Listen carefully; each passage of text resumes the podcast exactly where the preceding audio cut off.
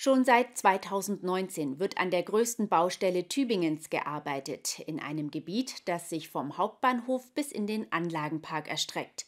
Die Autotiefgarage unter dem Bahnhofsvorplatz ist mittlerweile in Betrieb, aber der Bahnhofsvorplatz, die Fahrradstation, das Café und der Anlagenpark warten noch auf ihre Fertigstellung. Wie der aktuelle Stand der Umbaumaßnahmen ist, darüber konnten sich Bürger jetzt bei einer Baustellenführung ein Bild machen. Vor dem bereits bestehenden Fahrradparkhaus begann die Führung durch Tübingens größtes städtebauliches Projekt. Projektleiterin Katrin Kort führte über die Baustelle. Und da stand am Anfang der Bahnhofsvorplatz im Mittelpunkt. Die Bäume sind gepflanzt, sie sollen später einmal für Schatten sorgen. Hier entsteht der neue zentrale Omnibusbahnhof. Schon diesen Sommer, Ende Juli, soll er in Betrieb gehen. Und anders als der alte ist der neue barrierefrei.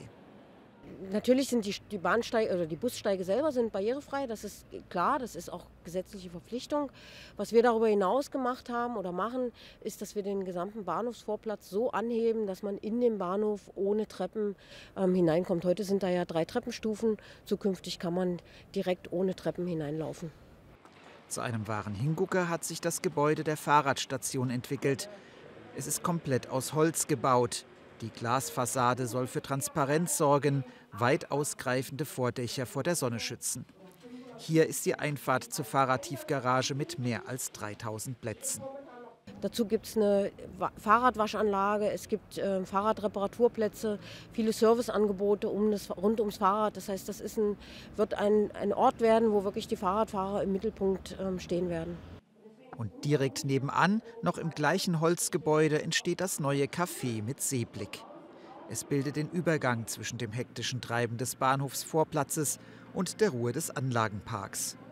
Das Café wird auch im Juli fertig, wird vielleicht ein paar Tage vor der offiziellen Eröffnung schon aufmachen. Ähm, das ist ein besonderes Café, weil es ein inklusives Café ist. Das heißt, da werden Menschen mit Behinderungen arbeiten. Doch während zentraler Omnibusbahnhof, Fahrradstation und Café schon im Sommer fertig sein werden, werden die Arbeiten am Park noch zwei Jahre dauern.